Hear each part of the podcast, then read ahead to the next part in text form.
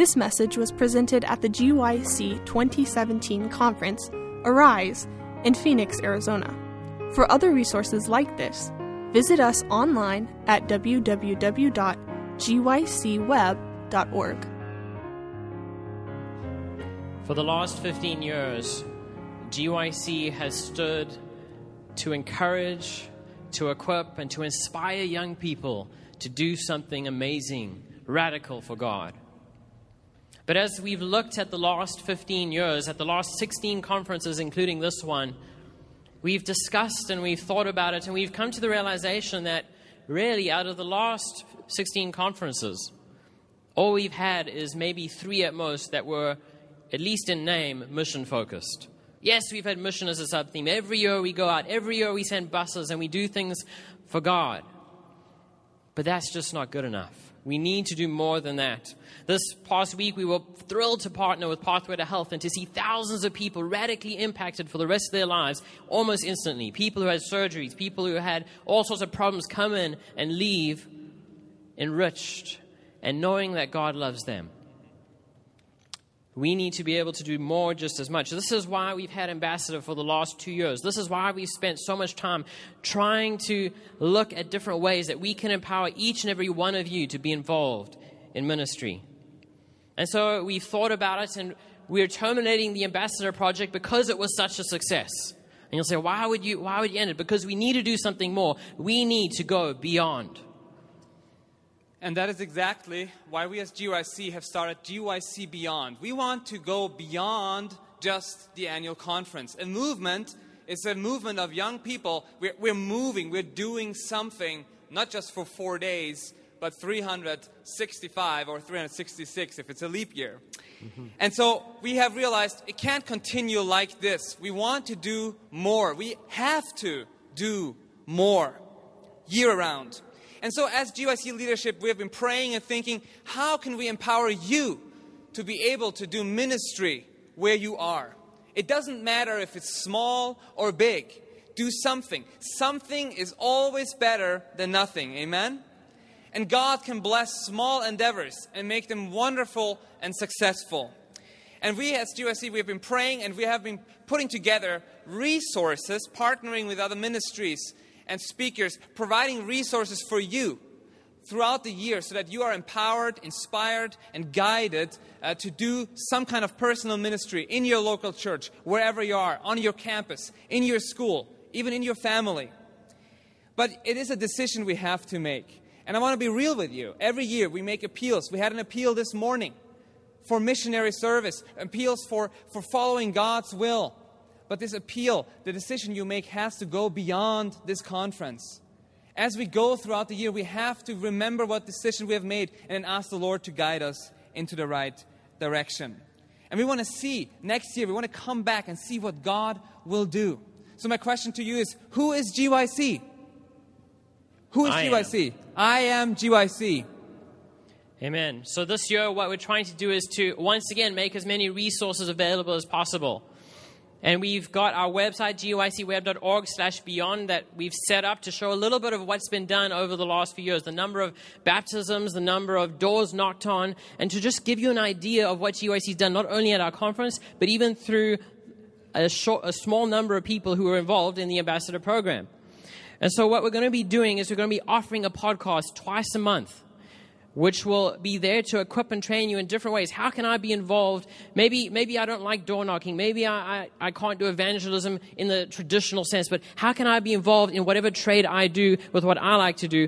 How can I use that for God in ministry? And so we're going to be trying to use that as an avenue by which you can be more involved. We also have a workbook that we're going to be putting together month by month. Every week you can do a couple pages with activities that will help you succeed. And ultimately, we want to be a support to you as an executive committee, as the organizers of this conference. And so we've set up a page. If you open your phone up, you look on Facebook, you'll see there's a group, GYC Beyond. It's a subgroup under our main page. It's a group. And you can join that page. And if you have questions, if you're trying to do something in ministry, you can post there. And we will make ourselves available to try and answer questions, to help support and lift what you are trying to do. Because ultimately, who is GYC? I am. That's Amen. Right. I want to share with you a quote that really has guided the GYC movement over the past couple of years. It's from the book Education, page 262. Success in any line demands a definite aim. He who would achieve true success in life must keep steadily in view the aim worthy of his endeavor. Such an aim is set before the youth, GYC, of today. The heaven-appointed purpose of giving the gospel to the world in this generation is the noblest that can appeal to any human being. It opens a field of effort to everyone whose heart Christ has touched. Friends, what would happen if we make ourselves available for that noble aim? Let's go beyond, and let's come back by God's grace at next year's GYC and have a soul-winning celebration. Let's have baptisms of GYC, and let's bring Amen. People that we have won for Christ to GYC next year. Who is GYC? I am. Amen. Amen.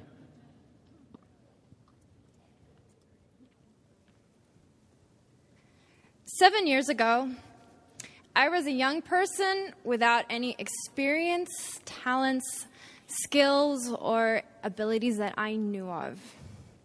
But I had a desire to serve God, and so I asked Him to give me an opportunity. The very next week, my opportunity came to me in the form of an invitation to pass out evangelistic flyers. And despite the hot summer's afternoon, I will never forget the joy that was in my heart. As I passed out flyer after flyer after flyer, I was overjoyed because God had given me a chance to be used by Him. Over the years, God has taken me, and despite my flaws, my weaknesses, and my failures, He's grown me and taken me to places that I could never imagine possible. And not only that, but He's given me the ability to work for Him in ways that I'm passionate about and that are important to me. I stand before you a very different person to who I was 7 years ago, simply because in being used by God, He has changed me. This afternoon, I want to share three main ideas that I believe will help you get started on an incredible journey. And not only do I think these will help you get started in service for God, but if you're already active, I believe they will keep you in service for God. The first idea that I want to leave with you is you are not a big deal, but you are. I think so many times we bring the world and its principles into ministry. You know, the world values being seen, being heard. The world values power and authority. And perhaps this is why I had a friend who once shared with me his ambition to become the next General Conference president. In fact, he even mentioned that he wished the Adventist Church would have open elections in a similar way to political parties. I must admit, my friend later changed his mind and repented of his desires, but his desire is not really that unique. Even if you and I are not as bold about sharing our ambitions with others, how many of us confuse our desire for ambition and success with our desire to serve Jesus? You know, Jesus had this same problem to address with His disciples. So many times His disciples were fighting amongst themselves over who was greatest, who had the most importance, who would be closest to the King in the heavenly kingdom. In response to this, Jesus shared with him His principles of the kingdom of God and ministry. In Matthew chapter 20, verses 25 to 28, Jesus said, "Ye know that the princes of the Gentiles exercise dominion over them, and they that are great exercise authority upon them. But it shall not be so among you. But whosoever will be great among you, let him be his minister. And whosoever will be chief among you, let him be your servant.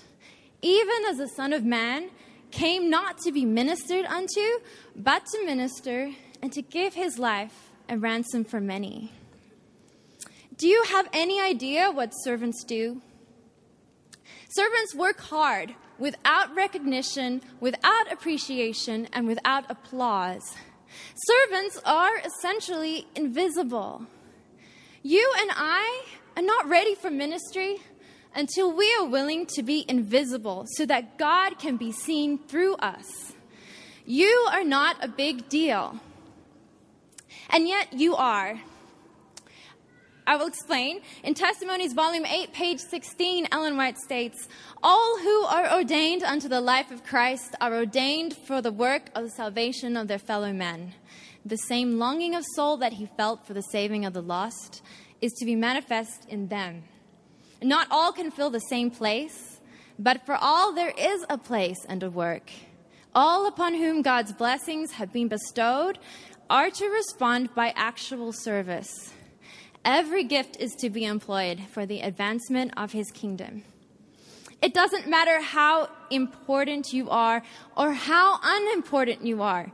If you are unwilling to work for God, there's a place missing in his service. You are important to him.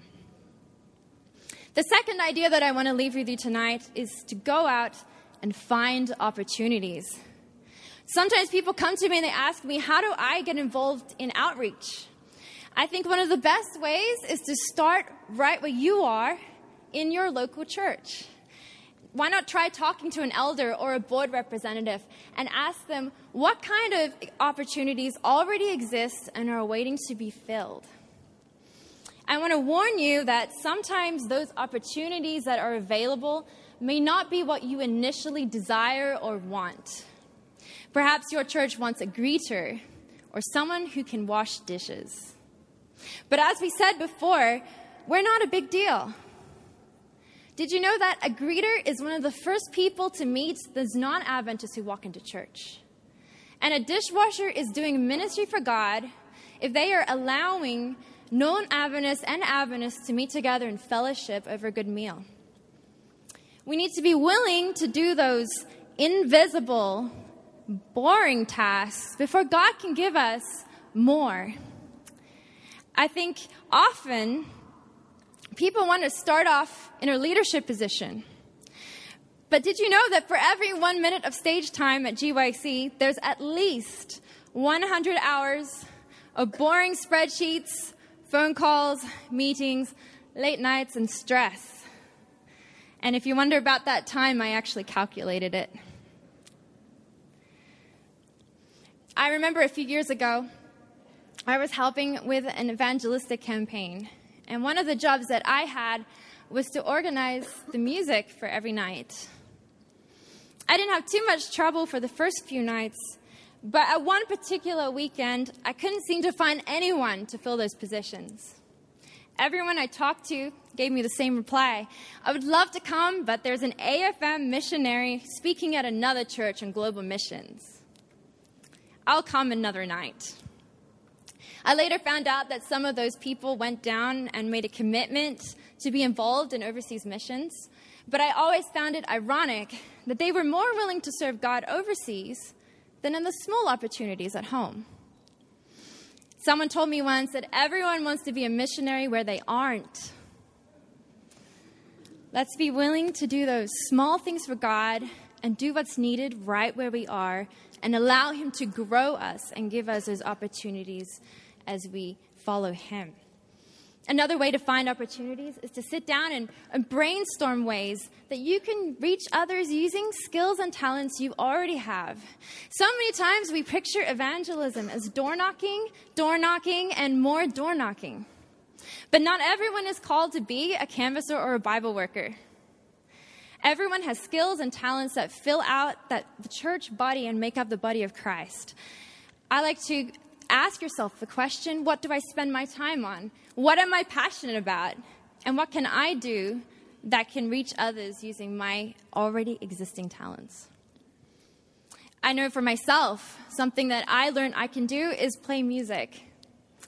And since those last 7 years, I have played religious music in hospitals for people who are suffering and dying. I've played on street corners, in people's homes, at weddings and at funerals. And over again, I have seen people's hearts touched and moved to accept Jesus or to be more receptive to his Holy Spirit. anything can be part of evangelism if it is lived with the intention to reflect Jesus. My last idea that I want to share with you tonight is find people who can help you. So many times we try to do evangelism on our own, and then we become discouraged and we give up. Especially if you're trying to do something like start a small group. Have at least one or two friends who can be accountable to you, that can be your prayer partners and help you when you're feeling discouraged. Motivational speaker Jim Rohn once said that you are the average of the 5 people you spend the most time with. And at Forbes magazine, and I quote, they say, if you want to be financially successful, surround yourself with those who are financially successful. If you hang out with people who are broke, you'll never learn how people who aren't broke live their lives. If you want to improve your relationship with your spouse, surround yourself with people in successful relationships.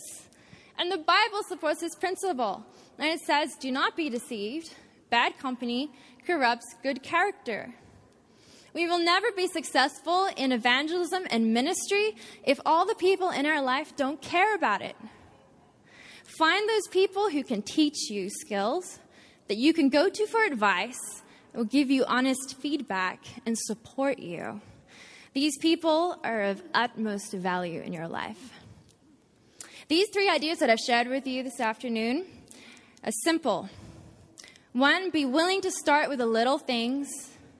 You are not a big deal, but you are because God needs you. And if you are not involved, there will always be an empty place in His work.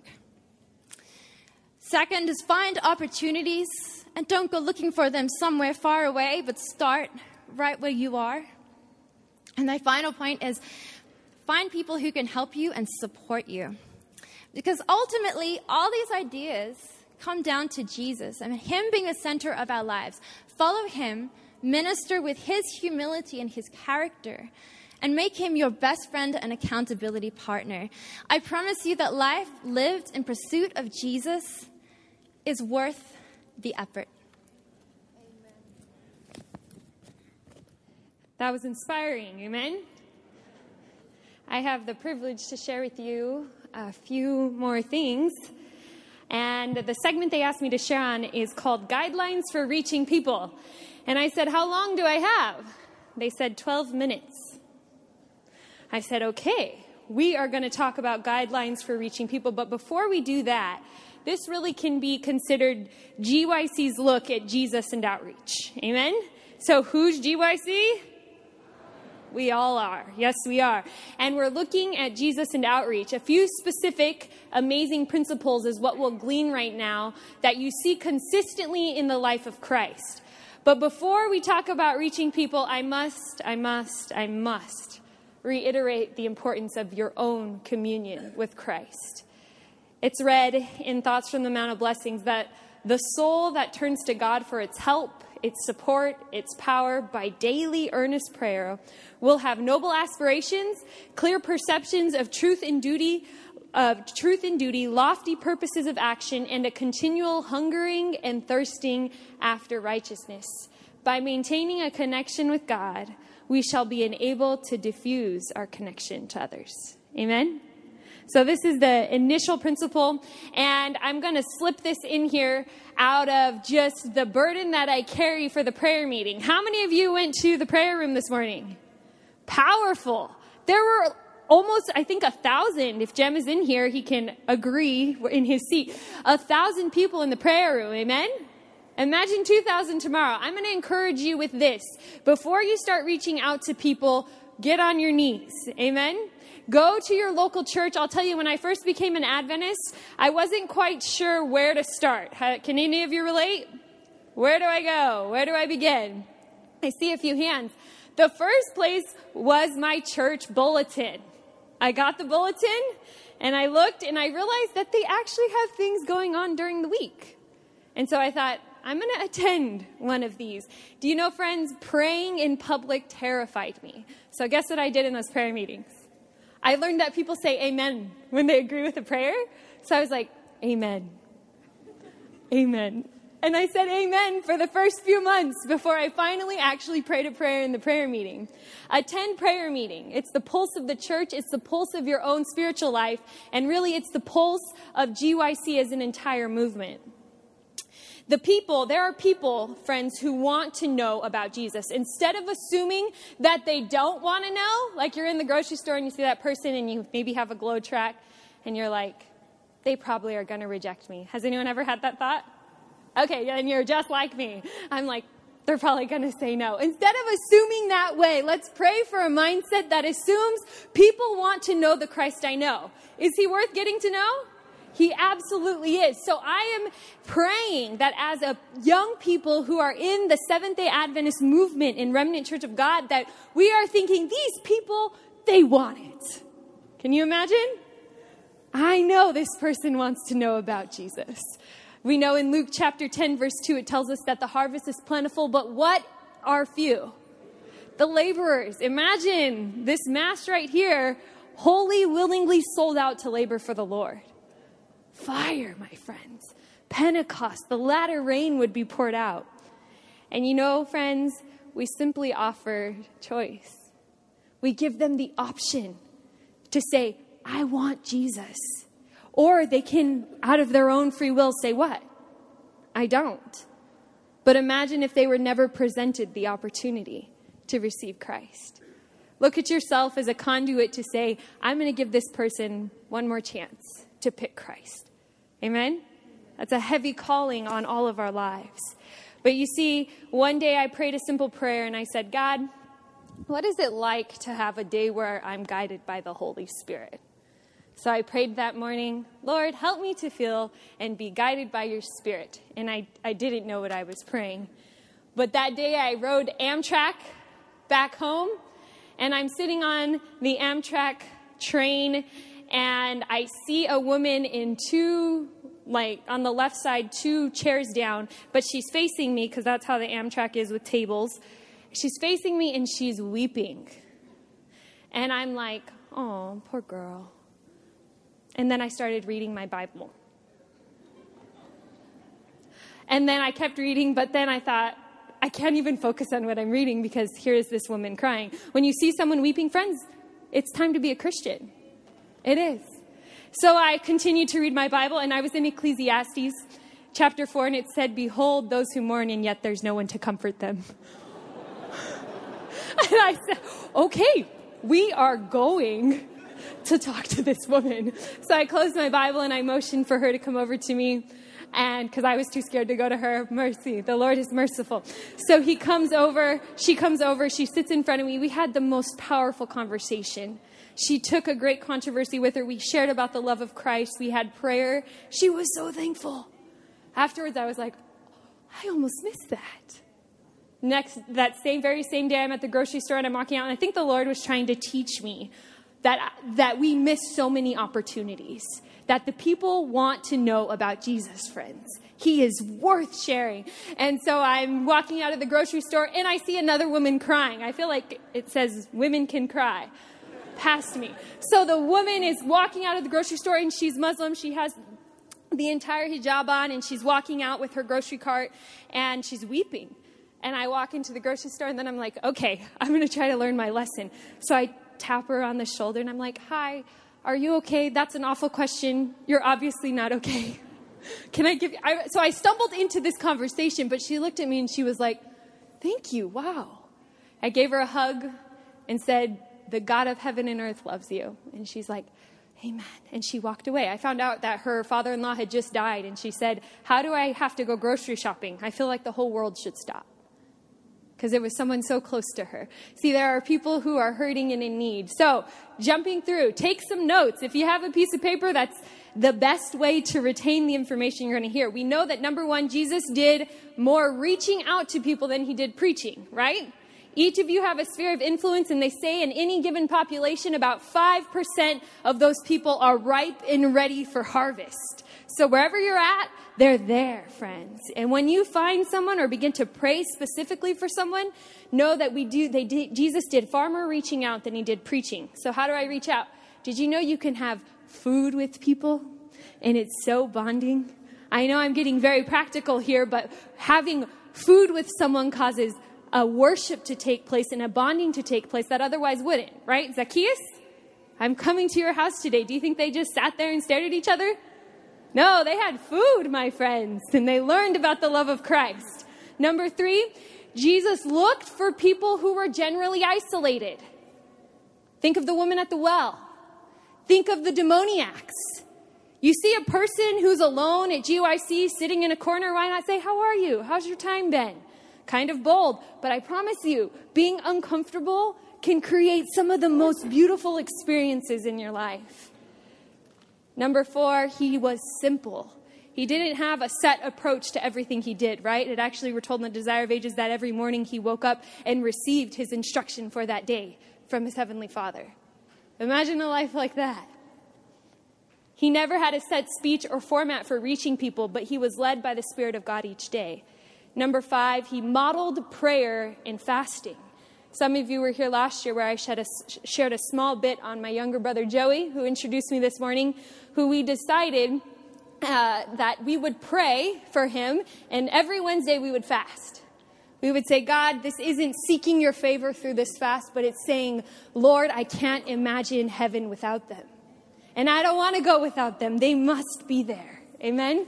So pleading with God to reach specific people in your life. I was recently challenged with a friend of mine from high school who now this year I am praying specifically for, and Lord willing, she'll be here next year. Amen? Number 6, he didn't just reach out to people on the streets. He also went to those who were around him, his disciples, right? So in your local church, there are people who could use your ministry. Don't be afraid to minister, friends. You have something to offer. And I understand that we can smile at them and help them, but in the end, we pray their hearts are given to Jesus. Amen? Number 7, you can give glow. I like glow. We're giving it at Outreach tomorrow. But it's also investing in people without expecting a return. Number 8, this one is more an example or a suggestion. Having a prayer relationship with a person. How do I do that? For a month. Tell them, hey, I'm praying for you. Hope everything's okay. Occasionally. You ain't got to do it every day. Okay? The second month, you can be like, do you have anything you want me to pray about? I've been praying for you. You'd be surprised how much they open up. And then the third month, ask them to actually pray together. You would be so surprised how willing people are to share what's on their hearts. And probably the last and most important is Jesus was good environment. He said, I am the light of the world in John 8:12. I am the salt of the earth in Matthew chapter 5, verse 13. These are simple principles, but Jesus was good environment everywhere he went. What's the environment like around you? What kind of community do you carry with you? The Lord knows we need him to shine through us. Amen? We know for a fact that it's Christ in us that enables us to live a life wholly devoted to him. I'll end with this story as my time is coming to a close, that I started studying the Bible with a lady who was Punjabi, Indian, and her religion was Sikhism. And we began to study the Word of God, and some of you may have heard this testimony, but every time I studied with her, she had this, like, furrow in her brow. I thought she was mad at me. I was like, are we good? But every week she wanted me to come back. And we would go eat occasionally. And I remember thinking, what on earth is going to reach this lady? And one day, sitting in front of her house, the verse came into my mind, if I'm lifted up, I'll draw all men unto me. And we began to pray that prayer into the life of Ranjit. And we began to incorporate her into activities the church would do. And she would come, and slowly that furrow on her brow went away. I'm happy to share with you, after 2.5 years, suffer long with people, my friends. After 2.5 years, she was baptized this past May. You see power when you give your life to Christ. You see power when you're on your knees, and you see power when you follow the principles he followed in reaching people.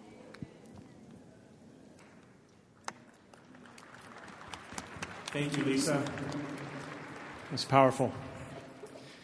When I was a youth director in the Texas Conference, I remember Lisa coming out. Isn't she inspiring? Very practical. I'm Pastor Gary, the World Youth and Young Adult Director, and I'm really excited to be at GYC. Are you guys happy to be here? Amen? Amen. You know, I have a theory I don't know if you'll agree with me on this theory or not, but I have a theory that young people were designed by God to live dangerously for Him.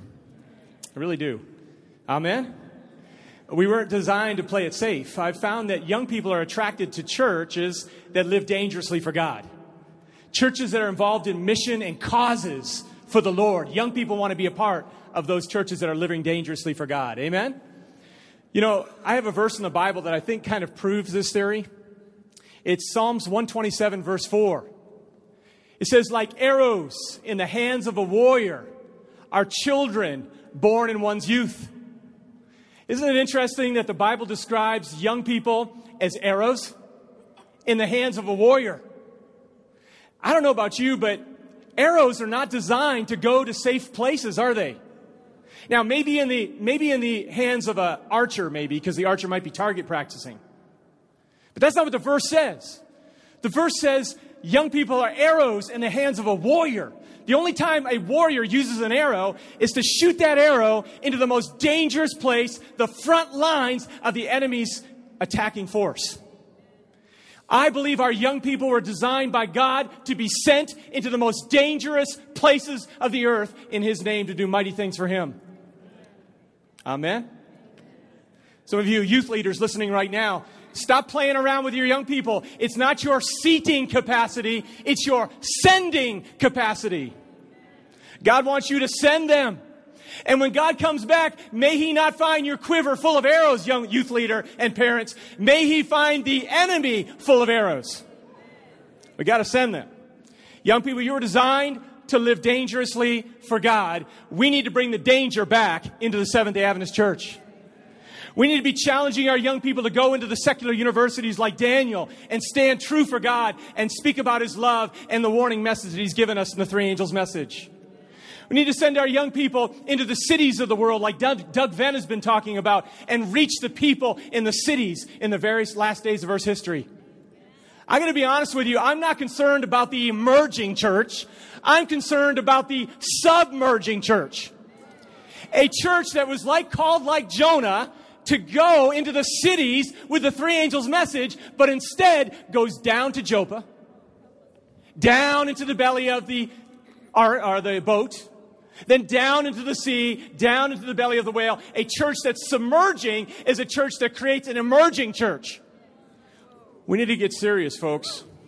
You were designed by God to live dangerously, and that may be going to another country in the 1040 window where they've never heard the message of Jesus, or it might be right there in your community living dangerously for the Lord. But young people, you were designed to live dangerously for God. You say, Pastor Gary, where do I go to get started? Here's a real simple idea. Everybody say, go to the booths. Amen. There's a bunch of booths with tons of ministry opportunities. Check it out. Find one that God is putting on your heart. This is where you are being sent as an arrow. And let them train you and equip you and send you into the most dangerous places of the earth. And guess what? Here's the amazing thing. Nothing can happen to you outside of God's will. You don't need to be afraid. You are immortal in God until God says otherwise, right? Take that with a grain of salt, but you know what I mean, right? Amen. You know, we need to rewild the Seventh-day Adventist Church. You say, Pastor, what's that mean?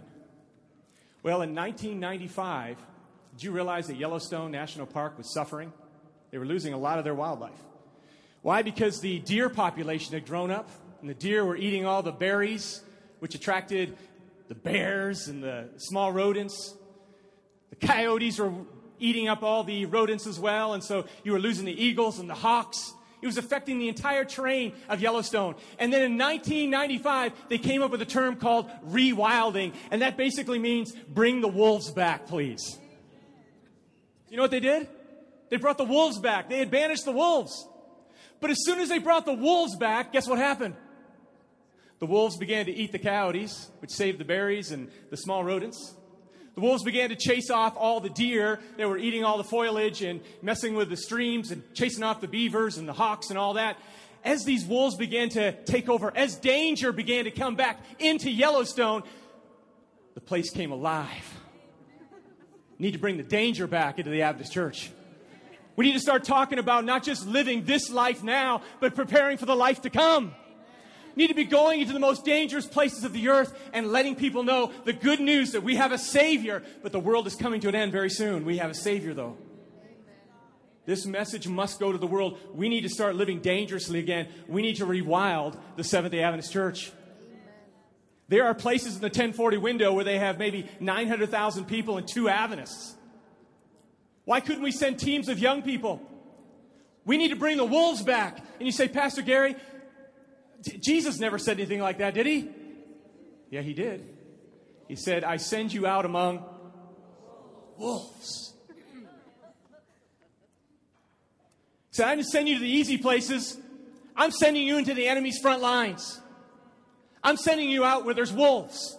And then he said something very beautiful. He said this, be wise as serpents and gentle as doves. One of the things I've learned about serpents is that serpents are extremely strategic. Everybody say strategic. This means they don't work harder, they work smarter. They're strategic. What he's saying is, I send you among the wolves. Make sure that you're strategic. And then he says, be as wise as a serpent and what? As gentle as the Holy Spirit, as a dove. Be gentle. Let them hear in your life and see in your works the love of Jesus Christ. But go into the most dangerous places of the earth. Where is God sending you, young people? Where does he want you to go? It's a famous story, you've heard it before, I'm sure, about these missionaries that were planning to go into a dangerous part of the world, but they were just kind of afraid to go in there. So many obstacles, so many dangers. Haven't you noticed that whenever you want to do God's work, there's always 10 spies to tell you a million reasons why you shouldn't go? Amen? Where are the Calebs and the Joshuas? Where are the young people that say, you know what? You may say that I can't reach this country or this part of the world because they're post-Christian, post-post-Christian, pre-Christian, and all these reasons why I can't go. But Jesus said the harvest is ripe. It's the laborers that are few. So I got to decide whether I'm going to listen to Jesus or the 10 spies. Jesus says go because the harvest is ripe. You just need to go. It's a laborer problem. It's an arrow problem. Anyway, back to my story. Got to preach in there, didn't I? And I only have 3 minutes left. Wow, they're tough here. They're really tough here at GYC. So these guys were trying to decide, should we go or not go? And apparently, according to the story, there was a war general sitting not too far away. And they turned to the war general. They said, sir, here's the situation. And here are the problems that we're facing. To go into this area, it's very dangerous. What should we do? The general smiled, looked at him and said, what are your orders? What are your orders? There are 30,000 different denominations in the world.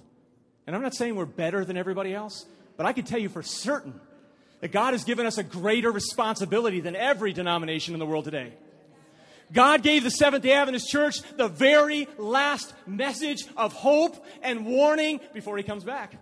We know that because right after the three angels' message, we see Revelation 14, verse 14, which describes the second coming. We've been given God's famous last words. We got to stop being the submerging church and be a dangerous church for God.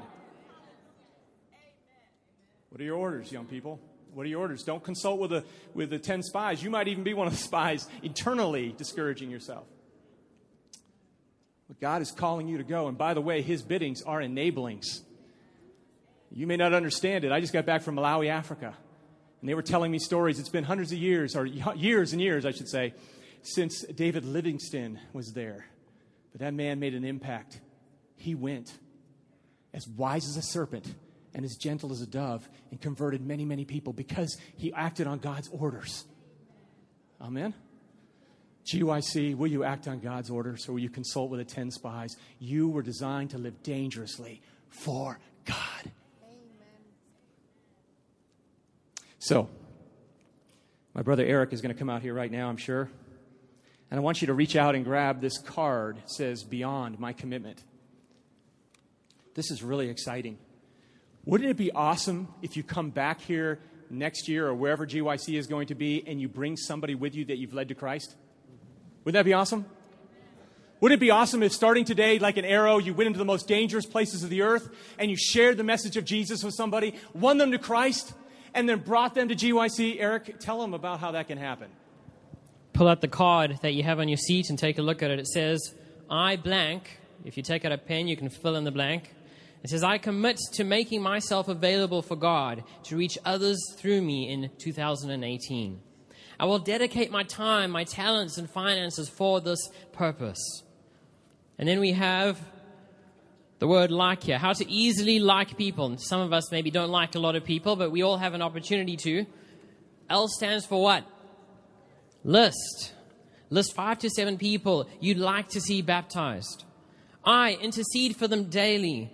K, kindness shown through words and acts. And finally, encourage Bible studies and decisions. I want you to write down 5 to 7 people. Pray and say, Lord, who would you have me to reach this year for you? I don't want to come back to GYC again with no fruit. I want to come back to GYC with someone else. I want to be in heaven someday with heaven being a better place because of what you were able to do through me. I want the heart of God to be more full because there were less lost in the process. I want to take heed to that verse in Jude 1 verse 23, where it says, others save from the fire, hating even the garment defiled from the flesh. You know, we cannot hate the world and sin unless we see what it does to people. And as we look at people and as we try to save them, as we study with them, as we encourage them, as we go to our workplace, our neighbors, our communities, as we do things for Christ, we begin to see how horrible, how despicable, how terrible sin is. I tell you what, I've been involved in Bible studies and places and communities I didn't really want to drive into.